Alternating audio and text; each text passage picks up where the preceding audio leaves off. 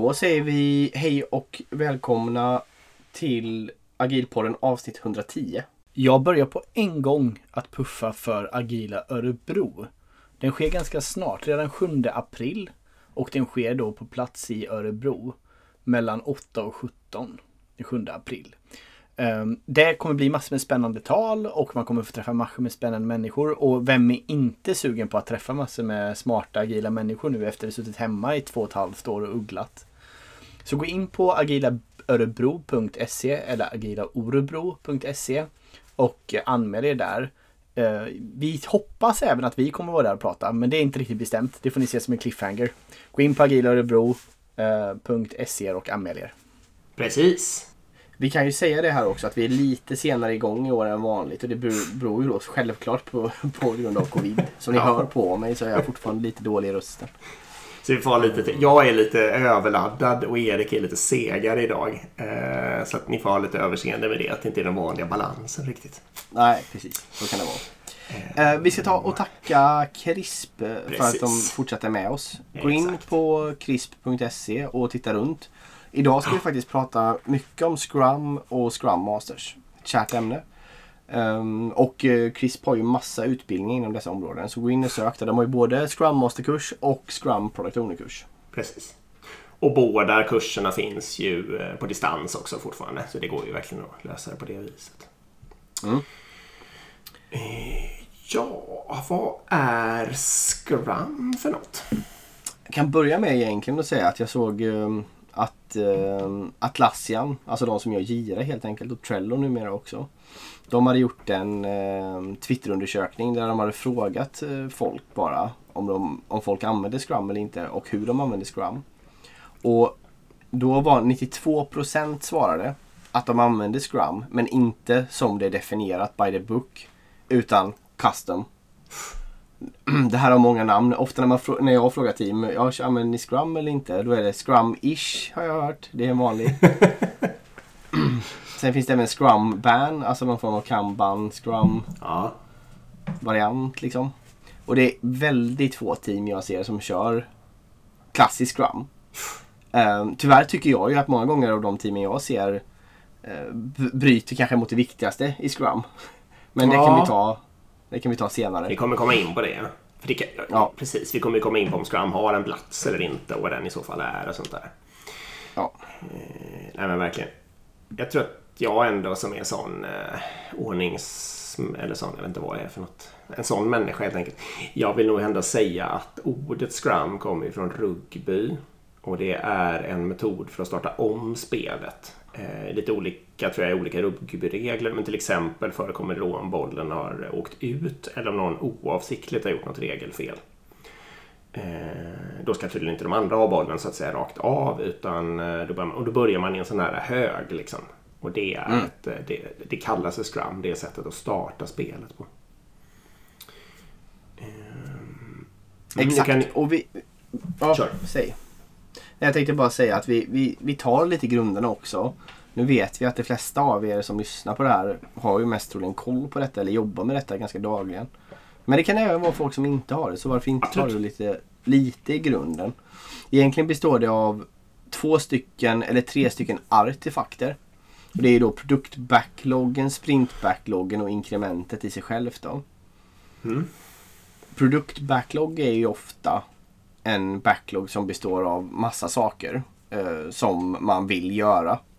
Eh, må många gånger är det så att det som är högre upp i en produktbacklog är kanske mindre och mer väldefinierat. Och det som är längst ner kan ju vara i princip hur stort och odefinierat som helst. Många gånger så fylls en sån här produktbacklog på då via olika inkorgar som kunder kan önska sig olika saker i en produkt eller teamet själva har kommit på.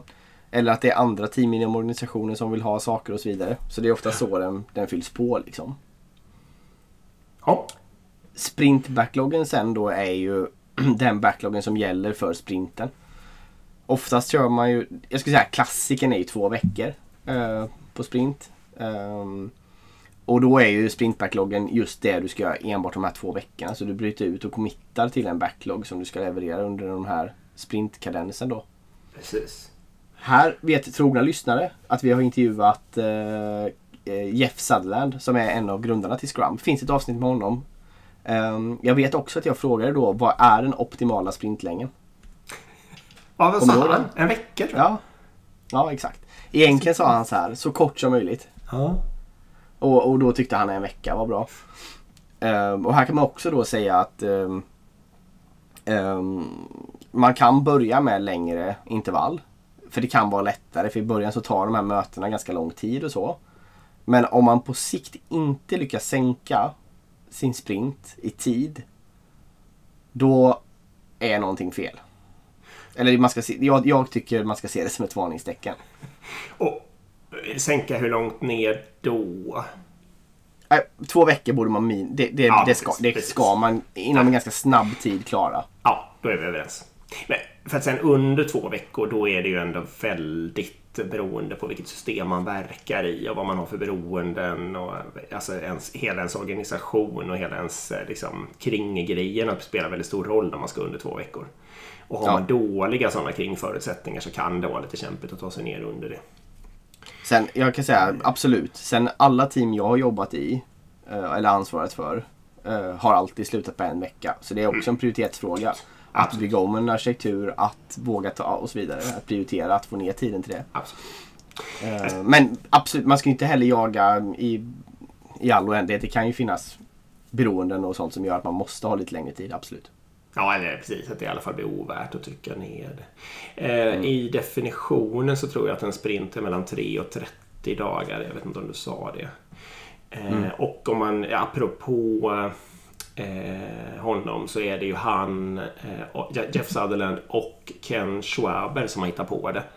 Och mm. de utvecklade det tidigt 90-tal och formaliserade det 1995. Så det är sex år äldre än Agila manifestet så att säga. Eh, mm. Och han var ju med och skrev Agila manifestet så det är klart att han hade en hypotes om hur han ville jobba redan innan de formulerade det givetvis. Men eh, det kan vara intressant att veta så det är ju då ändå 30, vad det nu blir, 7 år snart. Ja, det är gammalt.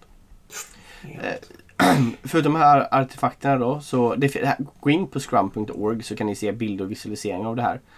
Um, men då är ju sprintplanning, det är ju som precis det alla vi håller på med, våra planeringsmöten. Daily scrum, det är ofta det vi kallar för daglig stand-up eller något sånt där, eller stand-up bara. Sprint review, det är ju ofta det vi kallar för demo. Eller det man gör, man visar det man har gjort. Och sen sprint retrospective, så det är ju helt enkelt retros då att man efter varje iteration, efter varje sprint eh, tar sig tid att gå igenom vad man har gjort och, och se vad man kan förbättra inför nästa. Visst är, kallas inte de för ceremonier de du sa nu? Jo, exakt. Ja, precis.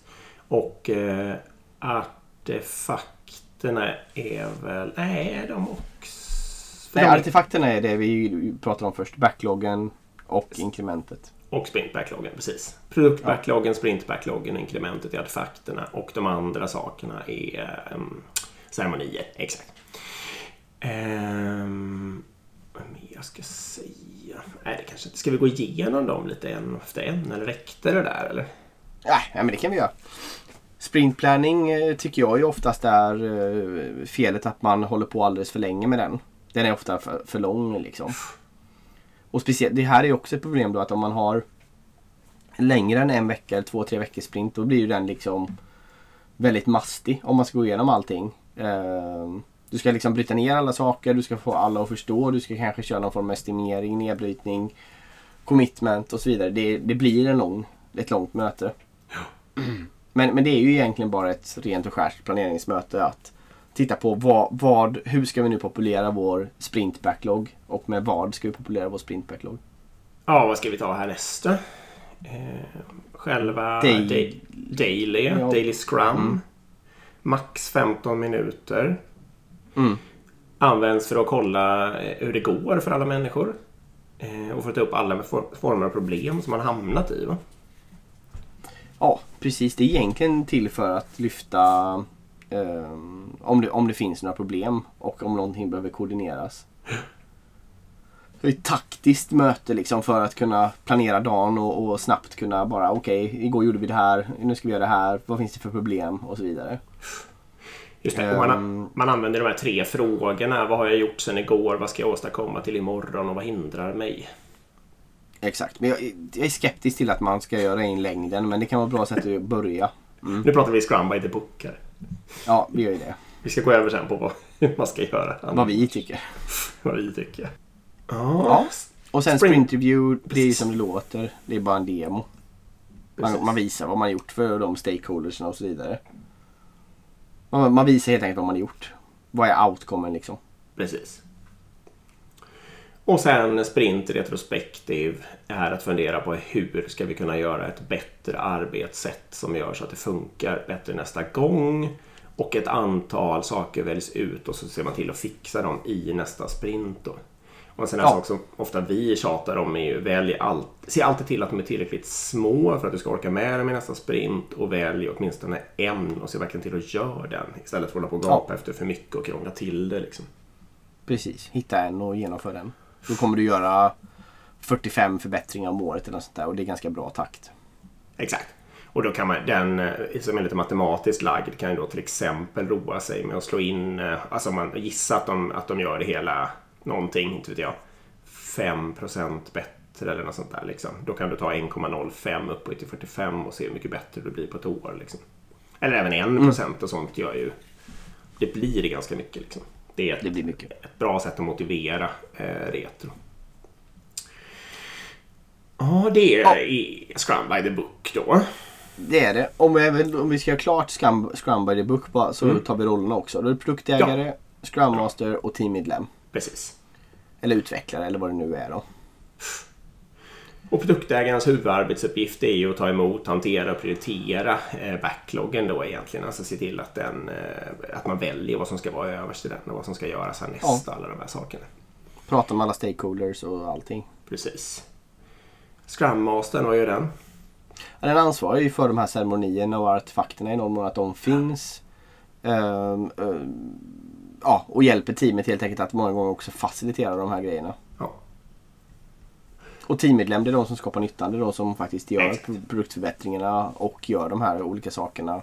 Och ser till att det kommer ut inkrement som skapar värde. Jag tror att i Scrum by the Book så ska väl produktägaren ska vara en och endast en fysisk person. Men Scrum Master det, kan, det är mera fritt om man vill ha att någon har det som en deltidsroll. Eh, eller att eh, men det är en heltidsperson som bara håller på med det. Mm.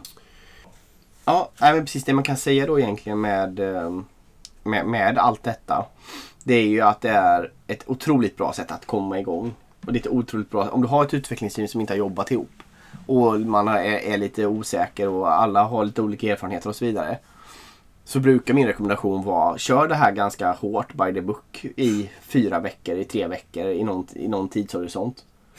Och sen börja liksom precis som, som med ett agilt mindset då, börja att experimentera. Ändra saker, ta bort saker och göra en sak i taget och se vad det har för effekt. Liksom. Det som är många, många gånger, eh, många teams problem som jag upplever det, det är ju att eh, när du väl går ut och frågar dem hur, hur jobbar vi? Vad är vår way of working? Då har alla lite olika. Att ja, men oftast gör vi ju så här och jag tycker att vi gör så här. Och, alltså det finns inte en, en gemensam syn på hur, hur ett teamet ska jobba. Och det är ganska svårt att komma dit. När alla har en någorlunda splittrad bild och har jobbat en viss tid. Då är det ganska svårt att få det här eh, att få alla att komma överens om vad det är som faktiskt gäller och hur vi, hur vi gör. Liksom. Så om man istället alltid börjar med att men vi kör ganska hårt. Vi kör två veckors sprintar, vi har backlog, bla bla bla. Vi kör retro, vi har det här, vi har det här, vi har det här. Och man kan ju bara då gå in och ta det från Scrum, ta en bild, skriva ner de här grejerna. Bara vi testar och kör det här. Sen kanske man sex månader senare sitter något helt annat. Det spelar inte så stor roll. Ehm, men, men, eh, det är ett bra sätt att, att komma igång och sätta någon form av grundbult i eh, ja, sitt arbetssätt. Ja, det, nu har du nästan svarat även på det, men om man vill tänka lite Alltså jag vet inte jag, men jag kan säga min egen hypotes. Alltså vad är det, det överhuvudtaget från början är en lösning på? Ja men det är väl att man har en ganska komplex tillvaro eh, och det är väldigt rörigt allting. Och sen så vill man skapa ett lugn och en struktur och en kadens utan att hålla på med någon långsiktig plan och liksom förstöra alltihopa genom att hålla på att skapa överdriven ordning och reda som ska sträcka sig över tiden och inte kunna innehållas och så. Då svarar ju Scrum på det att man både kan skapa eh, alltså ordning och reda i arbetssättet och ett lugn liksom för teammedlemmar och teamet och alla människor runt omkring. Eh, utan att för den sakens skull börja ta massa dumma beslut om vad man ska göra om tre månader och sånt där som man egentligen inte mm. har någon aning om. Liksom. Eh, det är ju det. Alltså, en svarar ju väldigt bra på en agil... Om man vill jobba i en agil kultur så är det en väldigt bra lösning att börja med. Liksom. Det var det du sa. Ja, och det är ofta så skapar det också mindsetet om att okej, okay, hur kan vi börja bryta ner den här produkten och leverera något litet och sen iterera på det. Ja. Det, det, du får Exakt. den produktutvecklingen lite på köpet via mm. att använda den här metoden. För annars är det ju lätt att ja, vi ska bygga det här och det ska innehålla allt det här och allt det här är must haves. Så då får vi lansera om två och ett halvt år. Ja. När allt är klart. Och det blir ju väldigt svårt att göra i Scrum liksom. Ja. Exakt. Ja, man måste ju då efter, ofta efter två veckor visa för någon i alla fall vad, vad det har blivit gjort. Liksom. Mm. Sen en viktig poäng här är att säga man får absolut inte blanda ihop och säga det här har ingenting med eh, release cycle att göra. Det finns Nej. ingenting som säger att du ska släppa det här i produktion när sprinten är klar. Eh, många gånger gör, gör, fastnar man där att ja, men då släpper vi det också eh, när sprinten är klar. Det här är bara en utvecklingsfas eller en cykel för utveckling. Det har ingenting med när du levererar till produktion. Du kan leverera hundra gånger till produktion under en sprint. Det spelar ingen roll. Men man kan ju säga att eh, det går ju att eh, välja samma kadens där som man produktionssätter i slutet av varje sprint. Mm. Eh, och om man, har, om man hamnar lite i det här mellan... Man kanske har en del automatiserad testning och grejer men man har några manuella moment. Eh, då kan det vara ett ganska naturligt sätt att arbeta faktiskt. Alltså då har man Absolut. ändå visat det och sådär. Och då kan det vara rimligt att också lägga tiden på produktionssätta. Liksom. Det, det, enda problemet med det är bara sen att för du, du kommer vilja, du vill ju produktionssätta varje dag. Ja precis. Eller och det, varje då, då kan... ja, gång man klarar med. Ja, exakt. Och då, då är ju risken att ehm, eh, då är risken att eh, man inte man slutar, om man har två veckors sprint och release efter varje två veckor. Då är risken att man alltid sparar ihop och sen så fastnar man i det. Liksom. Ja, sant. Man kan ha det, det omvända läget också, att, inte, att man produktionssätter mycket mer sällan och lägger dem i någon slags pre-prod-miljö och håller på. Liksom. Då kan det vara ett bra första steg. Så jag menar. Mm. Scrum Mastern då? Är det... Ja, precis. Man har någon gammal förvaltningsledare. Då är det enklast att döpa om den då, eller? Det är ju många företag som väljer att göra så. Helt klart. Ja, har vi sett. Va? Nej, och det här är ju ett vanligt, eh, vanligt ämne på konferenser. Vad är en Scrum Master? Behövs Scrum Masters? Ja. Och så vidare. Och som eh, Eh, agilcoachens standardsvar, eh, det beror på. Och det gör det verkligen. Det finns organisationer som är hur framgångsrika som helst som inte, ens, som inte har rollen Scrum Masters. Utan de team som kör Scrum kanske har det som en roterande roll. Medan det finns också jätteframgångsrika organisationer och transformationer där man har en dedikerad 100% Scrum Master-roll i princip till varje team och det funkar hur bra som helst. Och jag har jobbat i båda kontexter. Um, så, så det finns verkligen inte um, ett, ett ja eller nej om Scrum Master behövs. Liksom. Det, det beror verkligen på kontext. Nej, det håller jag med om. Och här kanske man också då, det här är ju ett kärt ämne liksom, men man kan börja bena lite i det att eh, det finns ju dels eh, ja, om jag ska hålla mig till några stereotyper, då, då kan det finnas en, eh, en heltidsanställd coachande Scrum Master. Det kanske är det man också får över Scrum by the Book lite liksom. Mm. Eh, och den kan då vara ganska lik en agil coach i mångt och mycket. Och det funkar ju ofta väldigt bra, men det kan ju bli lite låst då liksom. För den kan inte vara kreativ kanske och peppa samma team år ut och år in liksom. Eh, sen finns det kanske caset att man eh, har en mera teknisk, eh, alltså att någon av utvecklarna är Scrum Master lite på deltid. Mm. Eh, det kan verkligen funka bra men det kan ju då istället leda till att man kanske inte få lika mycket metod och förbättringsfokus. Eller och får, har man förbättringsfokus kanske det är mer tekniskt. Snarare än metodinriktat. Vilket absolut inte behöver vara fel heller. Och då har man ju fördelen att den personen verkligen förstår arbetet som görs. Eh, sen kan man hamna i det här, eh, det här lite är det som jag skämtade om här då, att man döper om någon annan gammal person till Scrum Master för att verka mm. agil, alltså man sminkar lite. Eh, eller att det finns en tradition i organisationen av småpåvar eller liknande och då försöker man hitta den här nya småpåverrollen och då är Scrum Master, kanske även produktägare, men kanske framförallt Scrum Master den som ligger närmast till hands då. Mm. Ehm, och då blir det någon slags liten mini påstådd miniledare då som ska bestämma saker. Det blir ju sällan bra. Ehm, med tanke på Nej, precis. Idén är överhuvudtaget inte att den här personen ska bestämma mer än någon annan utan idén är att personen ska facilitera olika saker och boka möten och sånt där. Ja. Ehm, så det ger ju då både några eh, idéer om vad som kan fungera, ofta fungerar och vad man kanske ska akta sig lite mera för då, kanske undvika. Ja, precis. Vi skrev ju till och med eh, några dåliga egenskaper. Det, här mm. tog jag ju på huvudet med folk. Alltså, eh, när jag själv har upplevt eller själv, själv har varit en dålig Scrum Master. Eh, respektive bra egenskaper som jag upplevt eller respektive varit själv. Då. Eh, om vi går på dåligt först då. Mm. Då är det ju inte metodgalning. Alltså inte till punkt och pricka följa det som står nödvändigtvis. Det skulle kunna vara, nu, i början då, återigen så kan det ju vara smart. Mm. Men om det är nu så att teamet kommer fram till retrospektiven att ja, vi tycker inte det, det funkar för oss att eh, bara ha planning utan vi vill också ha en sektion där vi faktiskt börjar mer tekniskt bryta ner saker inför planning. Eller vad det nu kan vara. För på mm. planning vill vi ha med stakeholders.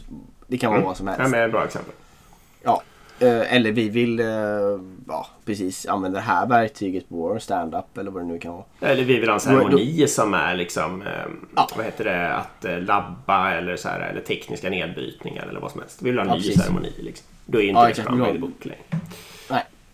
Uh, det, det, som, som vi går, återgår till den här Atlassian-undersökningen, 92% har ju adopterat Scrum till sig liksom. Um, och det, det, ska man ju då tillåta som Scrum Master. Man får ju inte börja fastna i att nej det står ju inte i boken. Och, då, så, um, och sen tycker jag heller att en Scrum Master måste förstå produkten som man utvecklar. Ja. Man kan inte hoppa in i team och bara vara helt ointresserad av produkten och helt ointresserad av den tekniska lösningen. Utan Okej, man kanske inte behöver vara en utvecklare, man kanske inte behöver kunna koda, men du måste förstå vad det är för tekniska utmaningar. Vad har ni för teknisk komplexitet? Hur hänger de här tjänsterna ihop som ni håller på med och hur hänger de ihop? Och vilka måste man utveckla för att göra utveckling, alltså deploya, och allt det där liksom. Och samma sak produktmässigt måste man förstå. Vad är produktvisionen? Vad, vad, vad ska hända med den här produkten på två mm. års sikt eller på ett års sikt? Vad är roadmappen dit? Vilka andra stakeholders har vi? Ska vi lyssna på dem? Ska vi inte lyssna på dem? Eh, rimmar det med dit vi vill ha produkten? Alltså, allt det där tycker jag ändå Scrum måste, måste vara insatt i och förstå. för att kunna göra ett bra, bra, bra jobb. Jag ska väl säga också att både Scrum Master och produktägare är ju medlemmar i teamet. Så tänker man ju sig det hela i Scrum. Mm. Eh, och det är ju väldigt vanligt i verkligheten att det inte är så, framförallt produktägare att produktägaren hör till en annan organisation och mm. kommer till teamet ibland. Liksom. Alltså typiskt på demo eller sprintplanering kanske. Eh, och inte tillgänglig resten av tiden och gör ingenting annat än eh, liksom, produktprioritering och sånt där. Eh, en rikt, är riktigt om man kör Scrum och har en bra produktägare då jobbar den ju heltid där och finns oftast tillgänglig för alla andra frågor och kan säkert också stötta med andra saker när det gäller produktfrågor. Ja. Eh, liksom T-shaped när, när det behövs. Absolut. Precis som alla och någon annan kan hjälpa den med produkt och sådär. Ja, och det, det gäller ju alla roller, Scrum Master-rollen också. Ja. Man kan vara Scrum Masters för, för flera team men du ska ju vara delaktig på alla de här eh, mötena och ceremonierna och gärna däremellan också. Jag tror inte i, eh, i original Scrum ska man nog inte vara det för flera team. Men jag håller med om att det var. Jag tror inte det. Nej. Men det är vanligt i praktiken att, man, att det finns sådana heltidsanställda Scrum Masters att de har två team. Och, så, och det kan absolut fungera. Ja. Precis, så det var det dåliga då. Och, exakt, och inte då att man... Eh, alltså, du har skrivit här, inte gammal eh, projektledare under ett nytt namn. Man får gärna vara gammal projektledare, det borde du ja, ja, eh, Men, men man får inte ha det mindsetet in, in i sig. Om vi går ut på, på positiva sidan, eller bra sidan då, så tycker jag att de Scrum Masterna jag har jobbat med som har varit riktigt, riktigt bra. De är ju först, för det första har de ett utbildande mindset. Alltså att hej, kolla, det här, kolla vad som finns här. Så, här. så här har andra team gjort. Så här är teorin. Vi behöver inte använda exakt det här men, men här är liksom... Och samma sak där då, koppla på verktygslåda. Visa liksom att kolla här finns olika saker vi kan använda för att visualisera vår eh, liksom, velocitet eller mm. vår produkt eller vår backlog. Vi kanske ska ha den på en stor vägg liksom. Vi kanske ska ha de olika stora boxarna eller vad det nu är liksom. Att komma in och bara egentligen ge teamet möjlighet att kolla här finns massor med saker. Vad vill ni använda? Vad vill ni testa först? Liksom. Mer så som en lite mer säljande approach snarare än att komma in som att hej nu är det jag som bestämmer och nu kör vi. Det är teamet som måste äga arbetsprocessen hur vi ska jobba. Och det är teamet som måste komma överens om hur vi gör och och, och vad vi ändrar på. Det kan man inte som eh, Scrum Master sitta utanför och, och bara Ja, nu har jag bestämt att nästa vecka så ska vi göra så här. Eh, utan man måste liksom få med sig hela teamet och, och driva förbättringarna med hela teamet. Um, ja precis, vad, vad tycker du mer än bra Scrum Master ska göra? Nej, jag håller med dig och oftast gränsar det ju då duktig Scrum Master gränsar till agil coach och om man har lämnat det här Scrum by the book så kan man mycket väl sätta upp sin organisation så att man kanske jobbar med ett fåtal agilcoacher. Och så kanske de i praktiken går in och scrummastrar eh, nya team eller team som har problem eller liknande. Eh, eller coacher, kallar det vad du vill. Och sen mm. kanske man eh, eh, alltså, annars kanske vi inte ens har någon Scrum Master eller att det är en roterande roll om man nu kör ganska mycket Scrum eller Scrum-ish så kanske rollen mm. roterar på, på utvecklarna. Liksom. Eh, så det, det, är absolut Precis. bra lösningar. Så äh, tycker jag, det är min erfarenhet att det är det bästa att äh, att den som är tekniskt, alltså, äh, att produktägaren, utvecklarna i teamet, gärna chefen också då, roterar på um, Scrum Master-rollen. Ja. Om man nu, eller vad man nu kallar det. Men facilitatorshatten att facilitera planering, facilitera retrospektiv. Dela skärm under stand-up kanske om det behövs. Uh, om inte det bara sker, uh, vem som helst gör det liksom. Um, då tycker jag man ska göra så. Och så roterar man det bara på någon karens veckovis, varannan vecka, vad som helst. Um, uh, och så ser man till att den hatten rullar runt bara. Det är bra precis. Det är väldigt... Ja, det är oftast så det blir. Vi pratar om att det är väldigt bra i början med dedikera Scrum Master och följa Scrum by the book. Men min erfarenhet är att med, när tiden går så blir det ofta med att man kan släppa på det mer och mer. Scrum Mastern kan ta ett kliv tillbaka och processen sitter och saker funkar ändå. Liksom och, och så. Vad tycker du är den största nackdelen med Scrum? Ja, det var en bra fråga. Ja, jag har lite hypoteser själv om du vill tänka lite. Ja, men börjar du. Ja, jag tror att den största nackdelarna kretsar... Det är ändå liksom... Om man ska våga ta det här ordet i min mun, men det är ju någon form av administration liksom. Mm. Och största nackdelen skulle jag tro att jag eh, hittar i att om, om man fastnar i den administrationen. Och då, det, där ökar ju risken också om man har en anställd heltids Scrum Master. För då blir ju det administrationen blir ju den personens bebis då. Liksom. Eller kan mm. bli i alla fall. Alla ni som lyssnar nu, det finns jättemycket duktiga Scrum Masters som ja, tillför året då. Men det, det, finns i alla fall någon form av sån risk att det, administrationen blir dens bebis och att man då fastnar i en överadministration. Att, man, att teamet egentligen skulle kunna automatisera testningen hårdare, släppa allting rakt ut i produktion eh, och, få, och liksom flyta i det som många skulle kalla ett kanbanflöde. Då.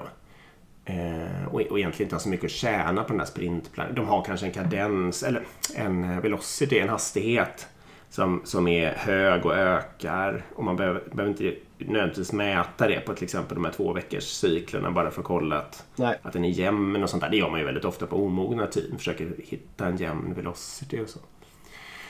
Mm. Um, så det tror jag kanske är de största nackdelarna. Fastna risken på något sätt. Uh, styrkan, man kommer igång, risken, fastna. Eller mm. ja, nackdelen. Ja men visst absolut, det lägger ju en del administrativ tid, tid på teamet. Det gör det.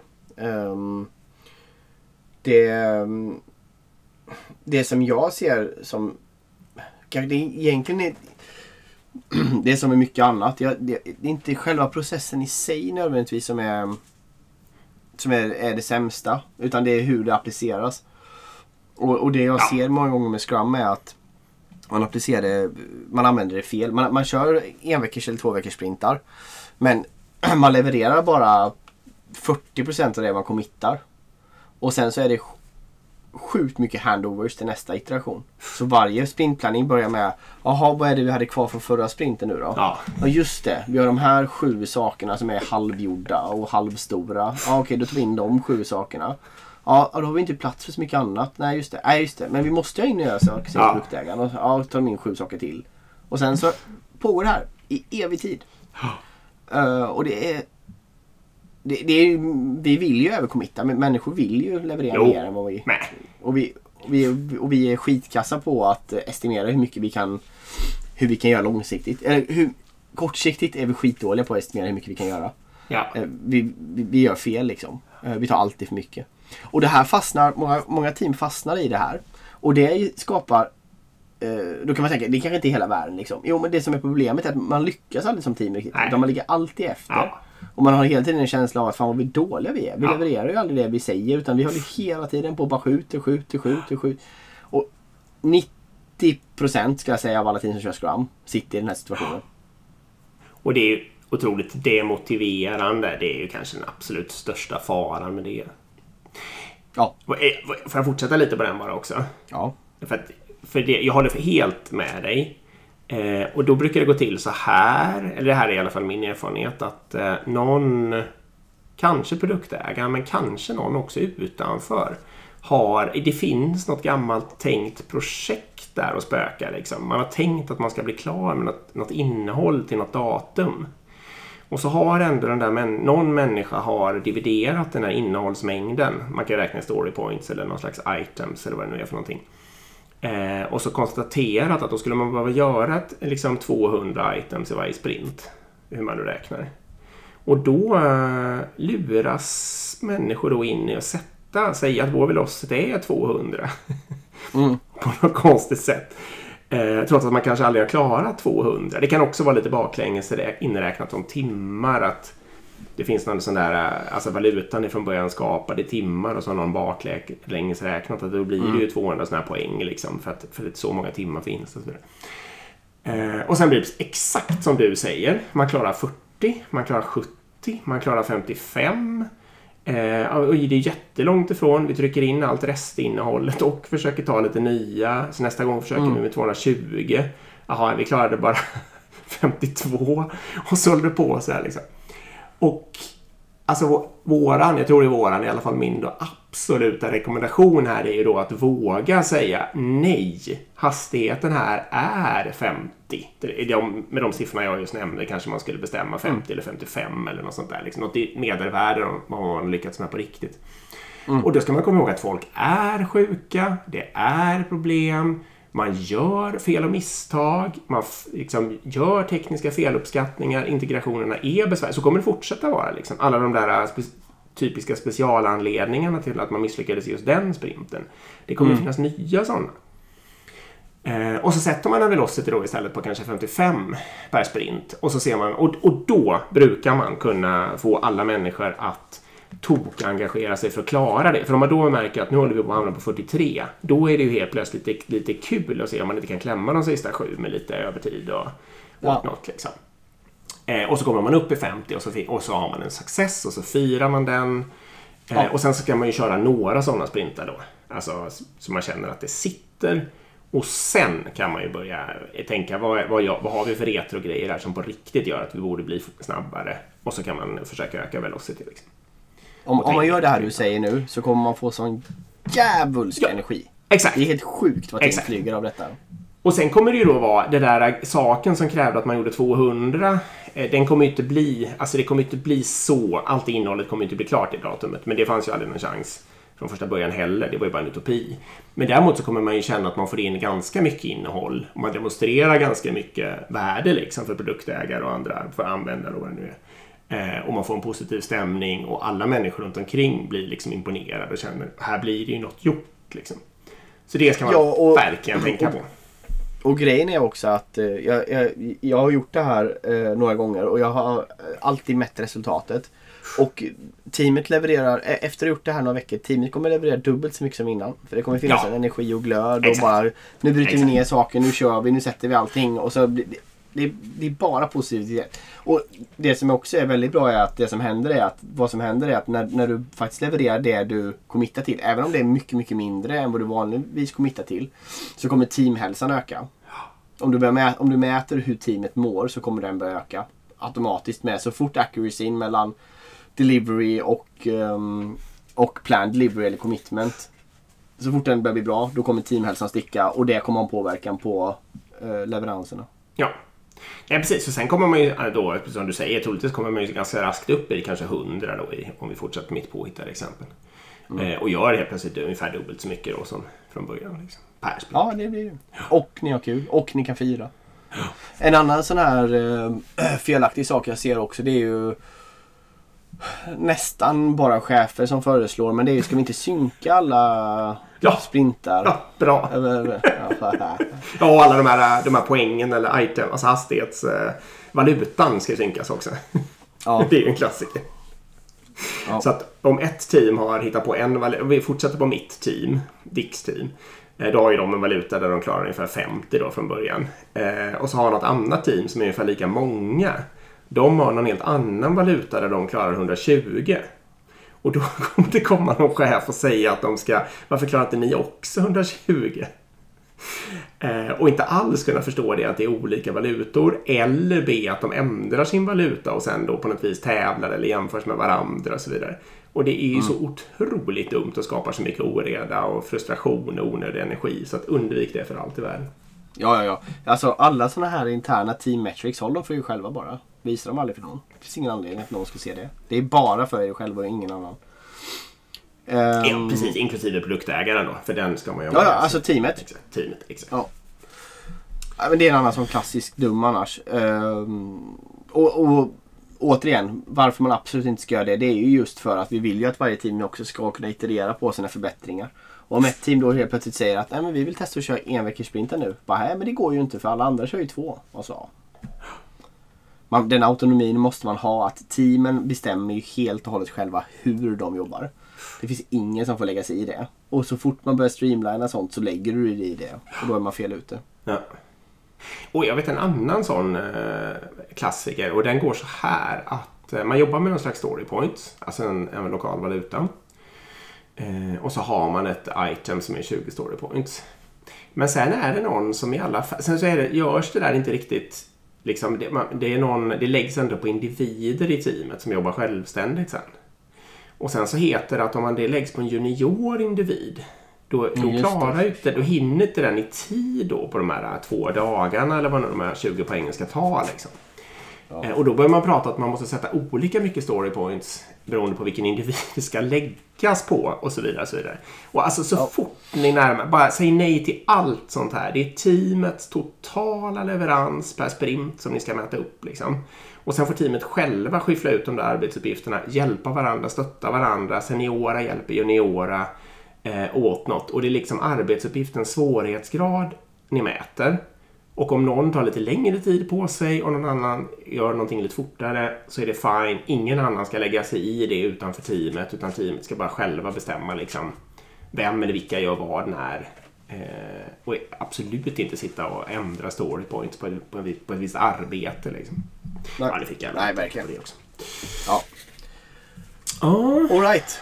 Nej, men vi kanske ska runda där på... Ja, jag måste fråga en sak till. Ja. Vilka ceremonier behåller du längst om du är på väg bort från Scrum? Retron, helt klart. Um... Jag har och två. Daily Stand-Up. Ja. Ja, alltså grejen är att jag, jag älskar demos. Demos jag tycker jag är ett av de ja, mest powerfulla okay. mötena som finns också. Så. Ja, det är sant. Men, men planering går att leva utan. Ja, absolut. Och eh, alla de eh, precis, grejerna går ju det är ju, Daily är ju ett magiskt möte. Det vill jag alltid ha i alla team som jag försöker få att funka som team. Liksom. Mm. Eh, demo är ju en skitsmart grej för att det skapar ett lugn kring en i organisationen. Och retro eh, tycker jag är det behöver man ju absolut göra för att man vill bli bättre. Det måste dock inte vara ett möte. Skulle, man skulle kunna klämma in det på daily eller liksom lösa på något annat vis. Men de tre Fem minuter i slutet av dagen och så vidare. Ja. Mm, kör daglig. Exakt. Men de tre sakerna ska man ju eh, ta med sig från Scrum tycker jag vad man än gör resten av sitt liv. Om det är något eh, intellektuellt utmanande och komplext. Ja, eh, verkligen. Jag håller med. Se till att ha på något sätt liksom. Nu får du runda. Ja, nej, jag håller med. Det, det är en väldigt bra poäng. Um, jag, mm. Avslutningsvis kan jag ju säga det bara att jag har mer och mer genom åren börjat använda något form av Kanban-baserat arbetssätt ja. uh, istället för Scrum. Um, där man behåller de här, vissa av de här artefakterna som du säger som retrospectives och dailies. Um, men just att skippa planningen sparar mycket tid. Speciellt om ett team som är ganska sammansvetsat. sammansvetsat. Uh, och bara se till att hela tiden plocka från toppen och att också få bort det här uh, planera för en vecka eller planera för två veckor. Uh, att få bort hela det mindsetet och istället ja. bara hur kan vi hela tiden få ut värde ja, så snabbt som möjligt. Vad är viktigast nu liksom? Ja, det finns, eh, det finns en härlig grej i det och sanningen är ju också liksom att det dyker ju alltid upp saker hela tiden. Eh, och i Scrum är det ganska lurigt hur man ska hantera det. Eh, med teknisk skuld, eh, med saker som blir akut, någon pingar en, eh, det kommer upp någonting. Eh, Scrum är inte riktigt anpassat för den, för den snabba förändringen. Utan då är det mer att du ska låsa ditt scoop i en eller två veckor och sen får andra saker vänta. Liksom. Eller så får man bryta sprint och allt det där. Men, mm. Okej. Okay. Det var allt för idag. Ja, det var allt för idag. Eh, tack så jättemycket till Chris för att ni är med oss. Eh, Verkligen. Tack där. Och om man vill oss, ja precis. Crisp hittar man ju på crisp.se då helt enkelt. Inga konstigheter. Mm. Om man vill oss någonting så kan man mejla på agilpodden gmail.com eller man kan skriva på Instagram där det heter Agilpodden. Ja, det är väl ja. det. Blir en eh, vår av massor med spännande saker. Vi har planerat Precis. massor med roliga saker. Så det, vi ser fram emot att fortsätta. Ja. Tack för att ni lyssnade. Ja, säger vi. Tack, hej. Ha det bra. Hej. Thank you.